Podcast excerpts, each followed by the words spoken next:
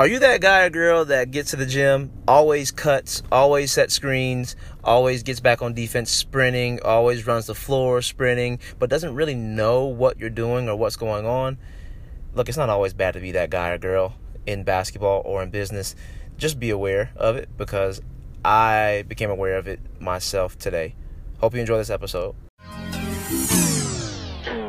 I spent the last three years learning from some of the best business minds inside the game of basketball. And now I've left my nine to five to create freedom and have fun while doing it. So the question is how are hoopers and basketball fanatics like us using those same skills that gave us success on the court to give us success in our new sport of business? This podcast will give you the answer. Join me as I learn, apply, share knowledge, and change lives through the game that changed mine. My name is Myson Jones, and welcome to the Basketball to Business Podcast.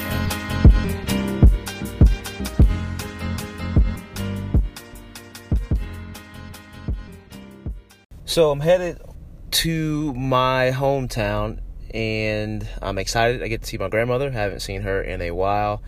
And it has me thinking, this road trip has me thinking, one, is really good to podcast while on the road, especially if you get sleepy like I do driving, which I also like the chance to listen to different podcasts and learn. But uh, talking to you guys helps me to stay awake on this trip.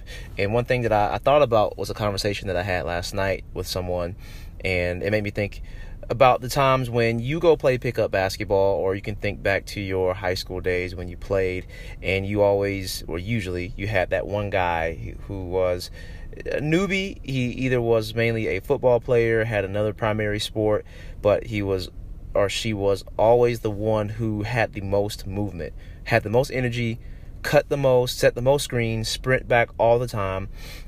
The one who didn't know what they were really doing, but gave the most effort.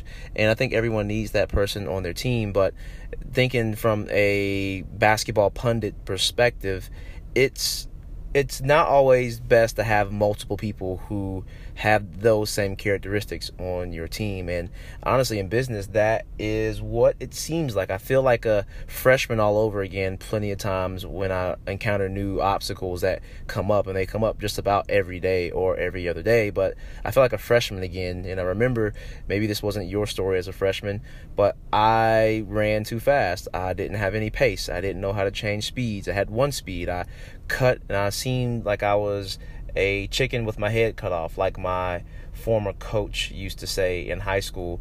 And that just meant I was running around fast, but going nowhere fast, running around aimlessly. And I feel like that. I think with this new intern that I have this summer, which has been wonderful, he's been great.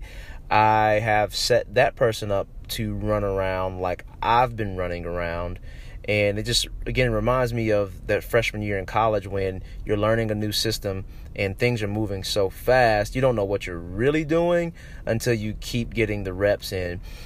And right now, we are getting the reps in, but there aren't many process changes or system changes that there aren't as many that need to be made, I should say. But that that's how I feel right now. And I don't think we should always strive to be that guy or girl at the gym who is running around like a chicken with their head cut off, aimlessly, active but having no purpose, no aim. And that's how it feels in business at the moment. And right now, there especially today, it's July 4th. So there is some time to create space to think about the offensive philosophy, to think about the system, to think about how it things are going to look in November, December, January during the slower months.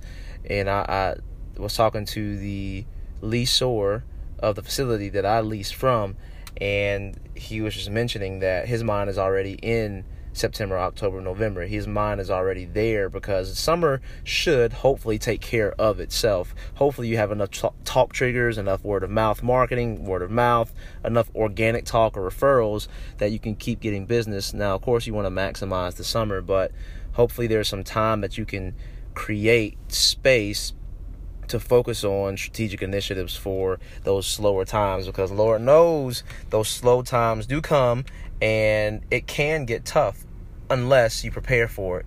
So what is uh, Bob Knight? I guess Bob Knight said this. I don't know if it really was him. Maybe someone else said it before him. But those who those who fail to prepare, prepare to fail. And I don't want to prepare to fail. I don't want you guys to prepare to fail either. So let's find some space. Let's make some time so that we can focus on those slower times of the year and not always run around aimlessly, not cut without any purpose, not have a motion offense that has no rhyme or reason to it. So uh, hopefully you guys can find that cadence. I am fighting to find it right now and set everyone else up to have that cadence and learn the system, learn the offensive philosophy as soon as possible. So uh, hope you guys have a happy holidays whenever you are listening to this, and I will catch you all on the next episode. Yo, hope that podcast gave you some value. If it did, please rate, review, and subscribe to this. It only makes the podcast better. I read every single one. And at the very least, go join our group. You'll see the link in the description of this episode, and I will catch you on the next one.